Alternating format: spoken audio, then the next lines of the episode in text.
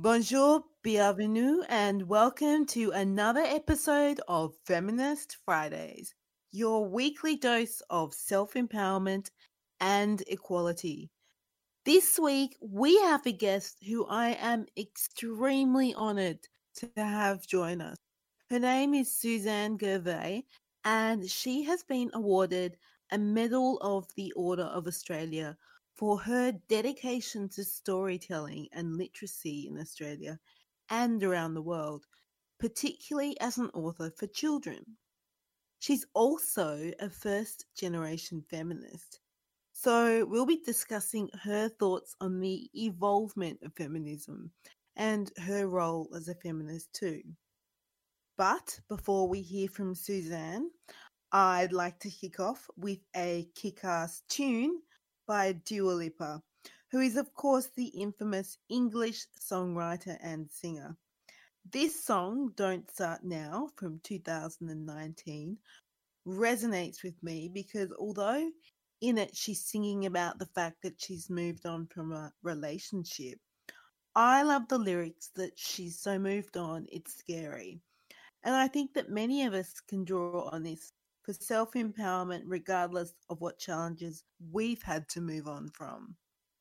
But even though we may tell people in our past who've hurt us in some way to walk away, don't walk away from feminism.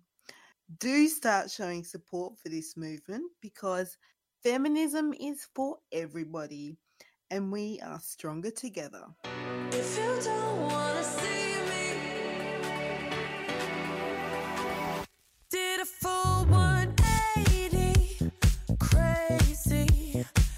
Thinking about the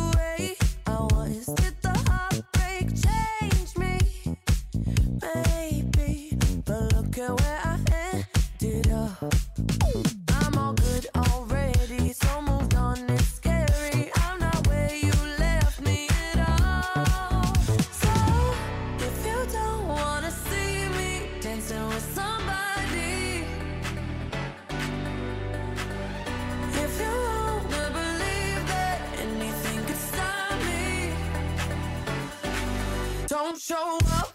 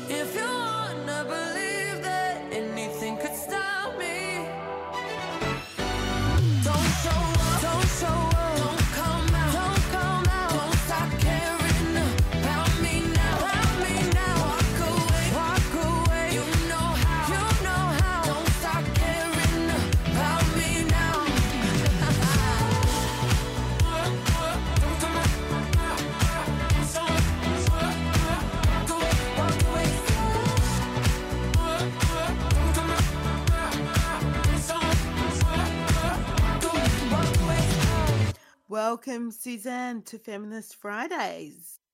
I'm pleased to be here.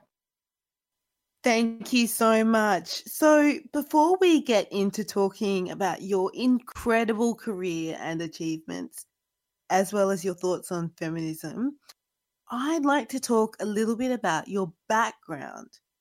You grew up in Sydney and your parents were refugees who escaped from war, communism, and terrorism in Hungary. And they hoped to be accepted by a democratic country. And Australia offered them a new home. And you said that your father always said, We are in the best country and we free are free to work here. And if we make, you know, if we work hard, we make a good life. Yeah. As someone who is from Australia but who's traveled the world through your career as a writer, like me, I'm curious to know if you agree with your father's statement now. I ask this particularly because of your family family background as refugees and that Australia's current treatment of refugees and asylum seekers through the Pacific solution is considered abysmal. Um, we send them to detention centres and detain them rather than respecting their right to asylum and to enter when they're fleeing persecution. Australia's been damned by numerous organisations like Amnesty, Human Rights Watch, and a lot of my lecturers and colleagues at Sciences Po in Paris agree that Australia's current treatment of refugees and asylum seekers is deeply concerning. What are your thoughts on this? Well, the thing is that um, my parents did have to uh, escape and wait in a terrible conditions in a refugee camp before they made their journey to Australia, where they had another camp and so on. I Mm, think the difference here, and this is what concerns me, even though they were in a refugee camp and subject to pretty horrendous conditions, they weren't treated as prisoners. They were mhm, free to, you know, go and make, do some work. My father, when he was in a camp in um, outside Perth, he, you know, did farm labouring or whatever they did to try and supplement whatever income they had. They were dependent on actually countries like the US who gave them food packages and so on. But in Australia, we're imprisoning them. And I, and especially by um, private companies, I was, I'm sort of horrified at Manus Island. I don't mm, understand why those people are imprisoned and mm, they have no end date. And yeah, it's psychologically damaging. I'm particularly concerned about the children, and all refugee children are somewhat, they're mad in the sense of negotiating that terrible, the terrible experiences they have. And one of the things I'm really concerned about is that little Bia, um, Biloela family, Tamil family from Sri Lanka, where the dad had gone through torture and the community in far north Queensland wanted this beautiful young family to stay, the parents and the little girls. And there was huge outcry in Australia, please let them stay. And we took the position that they had to go. Why? They're a benefit to the country. In fact, I wrote to my MP to on that very matter.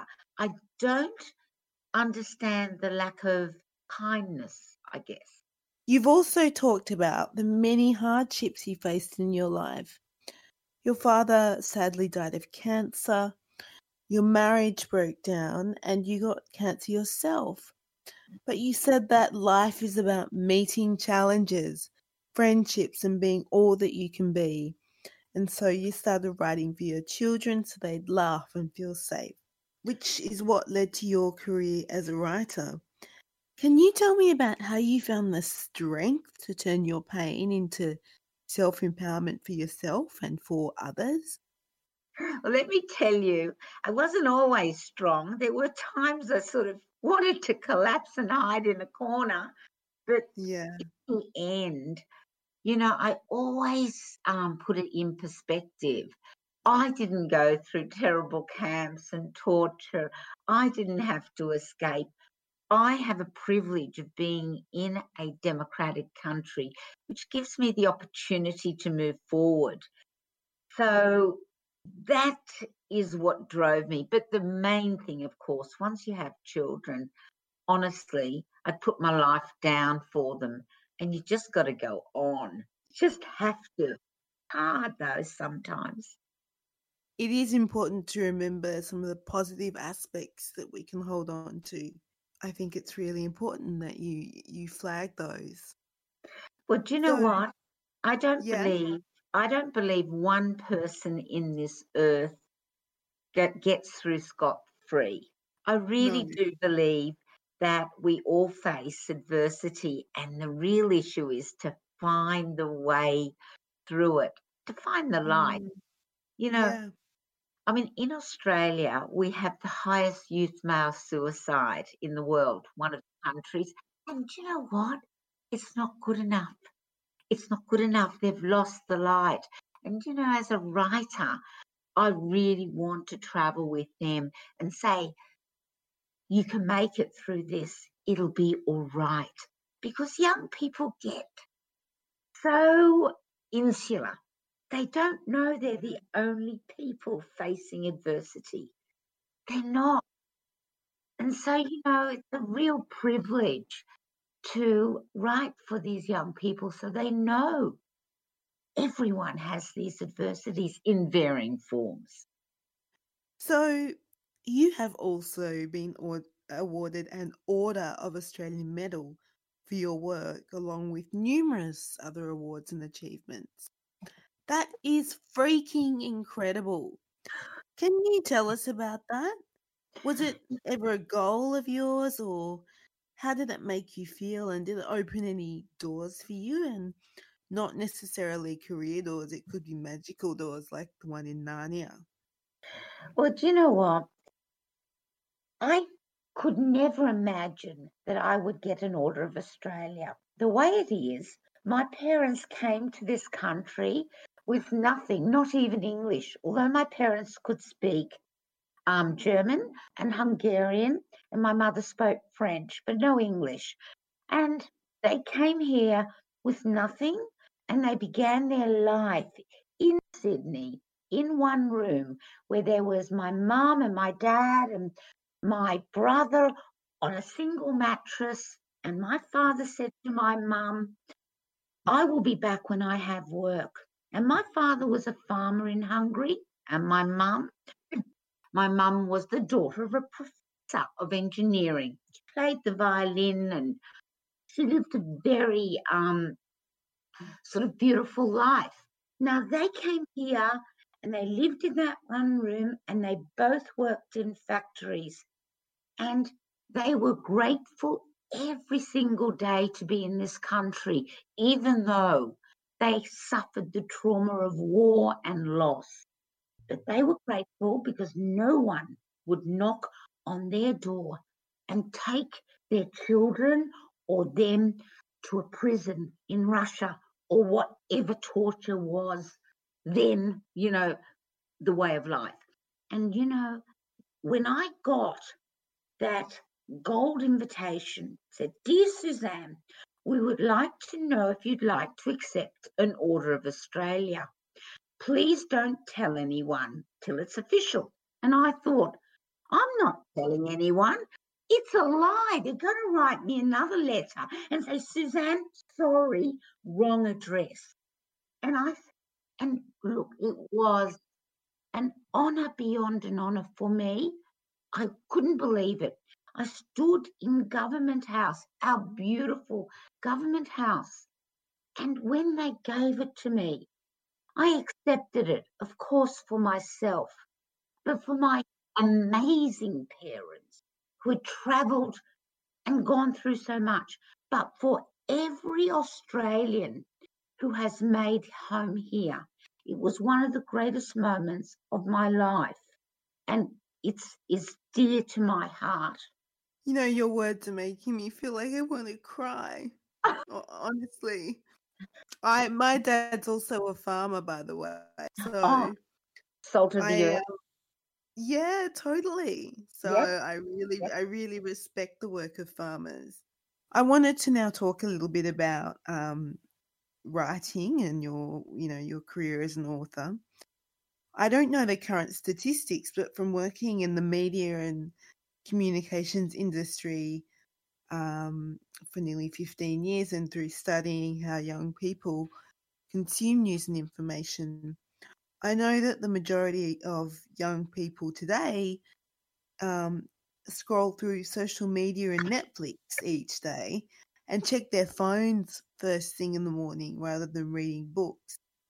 As a writer myself, who admittedly blogs online, but also freelance writes for news outlets and still considers herself a writer, Mhm. this this sort of thing makes me sad. I absolutely, I am such a, a big library nerd and bookstore nerd, and I couldn't imagine a world without books. I actually have my three favorite books with me in Paris, and I have the pages of um, my favorite books ripped out and framed on my wall. I love it. I love it. Yeah. And so, and I've also visited Oscar Wilde's grave in Paris, who's one of my favorite authors. So, why do you think that writing stories for children and being an author is still important and relevant in this day and age with digital technology moving so rapidly? And how do you ensure that your work as a writer remains relevant, I guess, in terms of the medium that you're using? Well, I think a lot of people mistake story for the actual delivery methodology. Story is story. And the truth is that young people and old people, they become engaged in character. And you go with that character on the journey that is presented to you. And often people are talking, you know, because it's digital and there's this platform and that platform. That does not stop the power of story. It's like you can use a pencil in the old day. You create story. Use a laptop, create story. Use the um, wonderful, wonderful technology that offers you everything from podcasts to, you know, interactive digital opportunities. It's all great. Opens communication. It's really an opportunity for young people to connect with the actual creator as well. It's just, I've just been asked, um, actually, I just was asked if I could go on to a Zoom with a school who are all reading my book and they are so excited. They said, would I come on and talk to them and have Q&A? And I said, of course. So, I mean, that's what the power of all this digital does. So great. Yeah, yeah. Well, speaking about the um, importance of storytelling, I I eh, completely agree with you on this. I think telling stories, whether through film, books, music, art, mm. poetry, street art, or other creative mediums, is so important because it encourages people to not only build knowledge and literacy, but to also use their own voice and imagination. You may have noticed from my profile photos that I'm covered in tattoos. Yeah. And I have one of I have one on my forearm um, in quite large lettering that says imagine. And Einstein famously said that the true sign of intelligence is not knowledge but imagination. Yep. So I guess what I'm getting at here is how do you try and, and encourage people to share their own stories and to speak their truth just like you have? Well, because as a writer, I never am prescriptive. I don't tell anyone what to think or where to go. You jump into a story, you become that character, like in my I Am Jack books. I mean, Jack is so loved. And you go on the journey, you're a mate with Jack. And suddenly your story becomes something you share with him. He becomes the conduit for your ideas and your imagination. And it's like a midwife. I feel like a midwife. And often, you know, I speak to hundreds of thousands of young people, and I'm always amazed how they believe I totally know them. And often you'll find at the very- uh, very end, there'll be some kid, young adult or little kid, whatever, they'll wait for you and they ask you really deep and meaningful questions and share their story because they believe I totally know them because they've jumped into my characters. They know I am their friend and their story is worth sharing with me and others. Yeah. It's very powerful. Yeah. So now let's now let's talk a little about feminism. So you've written about the fact um, that you uh, identify as a first generation feminist. Can you tell us about that? When did you identify as a feminist and and why? Okay. Feminist. I didn't actually know I was a feminist, of course. You don't know such things. What Yeah. happens is I'm in the 70s and feminism is starting to take hold. It's about the first women's refuge. It's about control of your body through contraception. It's about equal rights for education. It's about breaking the mold of a woman has to and a girl has to take on very select careers. Teaching might be nice or secretarial. There's nothing wrong with these professions, but they were the narrow choices. And you know, and there were the amazing women's, the Gloria Stein, Steinem, the Germaine Greers. There were women with big voices, if you like them or don't, but they were challenging the social mores of that time. And the mores were very, very restrictive for women. And one of the huge issues was that a lot of women did not participate in the workforce. Um, and as a consequence, they were very dependent on the male provider. And that in itself led to a power imbalance. And a relationship can't work unless there is some equity. I don't mean men and women are the same. We are not, as we are all individuals as well. But we need to have an equal sense of our own power to have a relationship that works and careers that work and dreams that work. So I was part of that. And definitely, you know, I was in the demonstrations and I was writing and I became what we call a feminist. I didn't know. I just became someone who wanted to be active for human rights.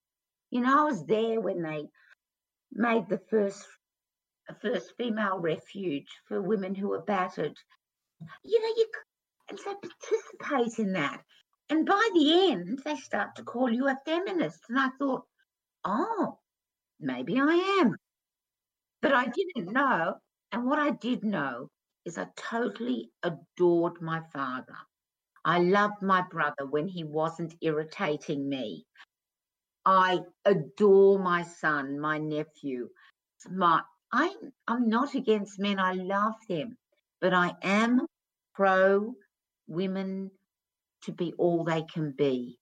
And we have to work towards that. We do. And that's how I got involved. It was really at Sydney University, which is what, when I wrote Shadows of Olive Trees, that was that feminism in the 70s, which I lived through with all my friends at Sydney University.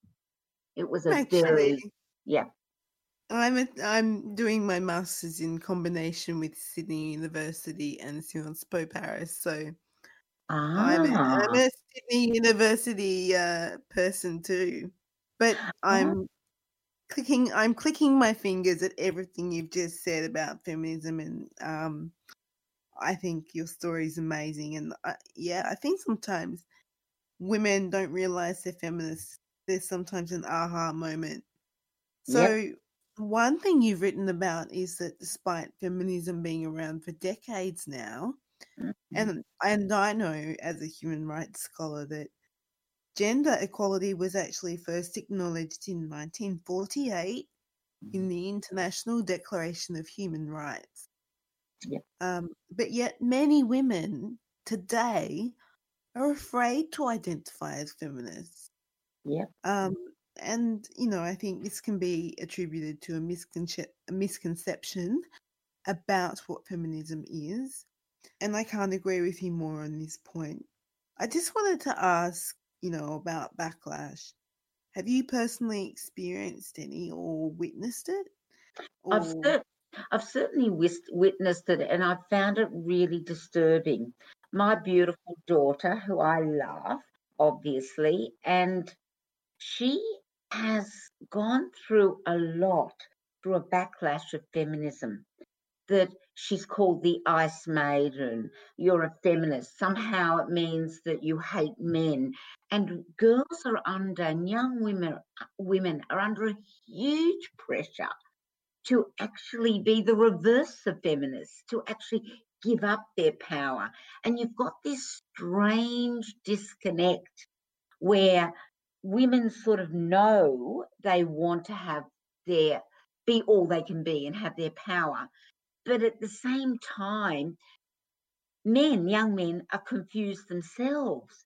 They're both, you know, terrified at this rise of women's rights but not sure what women are or what they have to be. And there has been a whole disconnect, both with young men and women, over how they're supposed to relate. And, you know, the old, there is this new, you know, saying, you're a feminazi. And that's an attack at these young women. And I think, oh no, it actually feels even more backward than the 70s in some ways. It's like they're more confused than ever that um, how are they supposed to behave, you know? But ultimately, it's a human rights thing. Treat each other with respect and and acknowledge that all of us have our own journeys and we should be assisting each other rather than in conflict over who has rights, who has not rights. How do you think we can turn this around? Do you think we need more action like the He for She campaign, which involves more men just as much as women? I absolutely admire Emma Watson. Mm. She is the most incredible young woman as an actress, as someone who knows herself. And, you know, she was afraid to be called a feminist because of this Yeah. backlash. And Yeah. but she's calling men to come in for this he for she campaign where men stand up with women for equal rights for both for both genders, male and female, and in between it doesn't matter. I believe yeah, I believe we need to work through young people to engender change. Part of the reason I'm a writer is that, you know, you can tell people, let's treat everyone equally. And people will say yes, but they don't mean it. They don't know how it goes. You engender cultural change, and it is through story, like especially with young people because young people read very differently to adults. In that, if they love a book or a story, they'll read it again and again and again, and they're looking for values of who they will be. Whereas adults, we read a book that's interesting and move along. Young people are different. It's a very powerful place to write.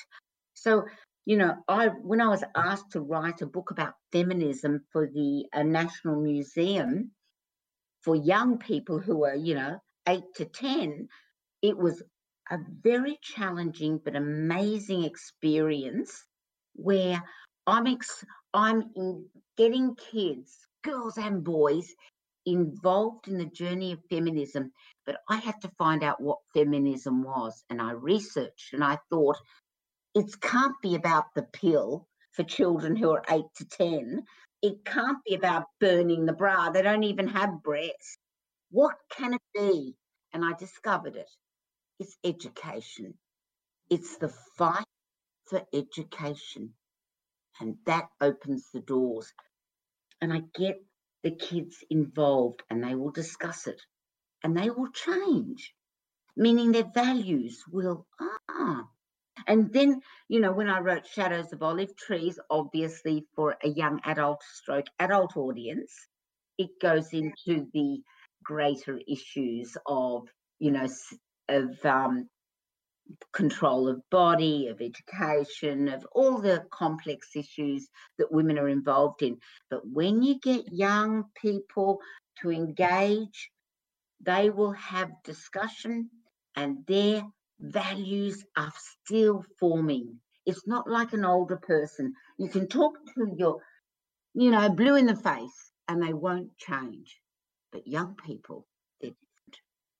They're the future and we need to reach them early, not tell them what to think, but open through character ways for them to question and make their own decisions. So, another thing I just wanted to talk about, which I guess, you know, is something I feel a little apprehensive about, is the fact that many people describe feminism as happening in waves. And whilst I, I know that academically, you know, this is certainly there's a lot of writing and research around this and i can't provide an academic critique. I haven't done that much research on mm. that particular aspect yet. I, I don't know that describing feminism in different ways is helpful because it kind of potentially can be more divisive than inclusive. How do you feel about this well, look, I just think the term waves is used as a form of classification to understand what's happening in the 60s, 70s, or 80s, 90s. To me, it is purely a term.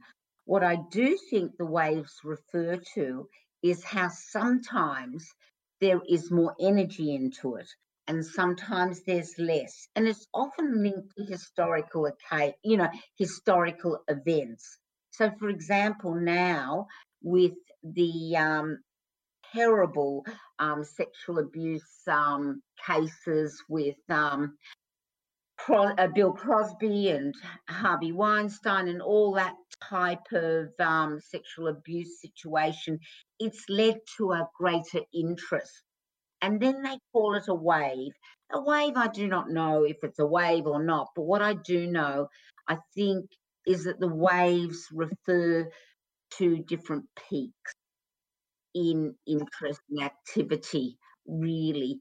But ultimately, we hope it's two steps forward, one step backward, but continuing to move forward to equality and social justice. Thank you. You know, I think that gives me a little bit more of a perspective. And, you know, I agree with you in terms of there have been different peaks and different types of energy in feminism. So I just I just hope that, you know, people of all generations can identify with feminism as being about inclusive and for everyone rather than dividing, you know, different feminists into different categories. So well, I think the division between categories is ridiculous. We've all got one goal, one goal, yeah. and yeah. that's it. And one of the things I think is so important about women is this. And I'm very involved as an ambassador for Room to Read and lots of uh, various literacy char- charities, not only in Australia but internationally, especially in developing countries. And one of the areas I've discovered is proactive and affirmative action for girl education leads mm. to education of the boys and the girls. So, mm. in Room to Read, which, as I said, I'm a writer ambassador, what's happening is we have this affirmative action for the girls because when they become mothers and have families, they will educate the girls and boys. And it's that type of um, action that happens from female empowerment through education. But uh, I certainly um, know that women have an enormous um, role in education of the new of the new generation. So you said that you the next step for fem- feminism is we as you, you've already alluded to is that young people engage with it Yeah. um, and that providing facts and information is interesting but doesn't you know often engage emotionally No. and you know it's more important that um, we reach young people as they face challenges and search for their identity love meaning and within the cultural and societal expectations Yeah. beyond beyond storytelling how do you think that societal change could take place around feminism and equality Well, the thing is that we have enormous amounts of money um, pouring into, well, never enough, but doesn't matter, enormous amounts of money pouring into assistance for women and families in trouble, men in trouble too. The problem is when you solve a problem, you think you're solving a problem. When you've got someone who is in the middle of domestic violence, you've already lost you've lost. The issue, it's over. You may make a band aid here, a band aid there, but not only are you, you may stop that, say, domestic violence for that moment. The trouble is the children have seen that. So there we've got the next generation nicely breeding in in this sort of inequitable and unacceptable behavior. So how do we deal with it? It is through education, but not prescriptive education. It just does not work. For example, if you want to tell me what to think, I'll listen because I'm polite, but I'll think what I think. Mm. How do you move? It's all about value change, not mm. about dominating. And I'll give an example. When I first, when I was growing up in Australia, we'd drive in the car and you'd see people litter all over the place. It was disgusting. Through 30 years of education, not through prescriptive education, showing an example, Australia is a clean country. We don't litter overall. We res- we have a changed value system. And if you see people littering and throwing things, there is great disapproval. We don't like it. So that's how we change. With regard to equity, feminism is all through very slow educational change. Story is the most powerful way. Once you emotionally engage young people, develop empathy, then you're on the path. Then you're on the path. And it's all about developing leaders. So, say, for example, you know, you do your stories and they talk about it and you engender discussion. Not everyone will engage in um, belief in feminism and equity and human rights, but there will be enough leaders who listen, who empathize, and they Mm. become our future leaders. They become the Malalas, you know, who won the Nobel Peace Peace Prize. So the thing Yeah. is, yeah, and the thing is, that's the only way. That's my view. It's the only way. No more. And you know, yes, of course, we must resolve as best as we can inequities, but that's not going to solve it. Grassroots education, empathy, engagement, and things like, as I said, I'm involved in a number of literacy charities and so on. There's nothing more beautiful than when one school or group of kids are um, corresponding, obviously digitally, with another in a, say, an underprivileged coun- country and they become friends. Suddenly it's broken down. You don't notice race and class and so on. It's familiarity, empathy, it's engaging with people. I wanted to ask you, as I guess, a, a final question. What are you working on now? Where can our listeners find you, your stories, and you know follow your inspiring work? Well, I would love to. I would love them to jump onto my um, social media. I'm obviously under S Gervay, that's my name. dot com, and uh, my Mhm. new book. My new book is called um, Heroes of the Secret Underground, which will be coming out with HarperCollins. Ooh. It's so beautiful. HarperCollins on the first of April 2021, and that book only took out my heart and soul. It's part autobiography, part history, part philosophy, and part fantasy. And it's Wow. really, and it really, it has taken the deepest part of me. It includes a lot of Einstein. And what it is, it's oh, about, Oh, I love that. you will love it. It's filled with the philosophy of life Oh, and for young people. Yeah, for young people, but for old as well. And what it is, it's three young people growing up in historic Sydney with Hungarian grandparents who were refugees. And it's about secrets and mysteries which they uncover as they climb higher and higher to the top of the grand boutique hotel where they live. And once they reach the top, they time slip to Budapest, 1944, where they meet their grandparents as children and uncover the secrets of the past to bring your hope to the future. might I just ask were your family from Budapest Yeah, well, my mother was from Budapest and my father was from the country on the border of Romania and Hungary. my mum ah. was from Budapest and she played with the um, Hungarian symphony and, you know, all that type of glamorous sort of different life, different life. I've been to Budapest and it is the most beautiful city. I particularly I didn't spend long there, but I particularly enjoyed all of the beautiful not only the river and the historic buildings, but the bathhouses. I loved the the bathhouses. They were The amazing. Spas. Oh my God, the spas, they're very nice. Oh my Mm. god! Oh my god!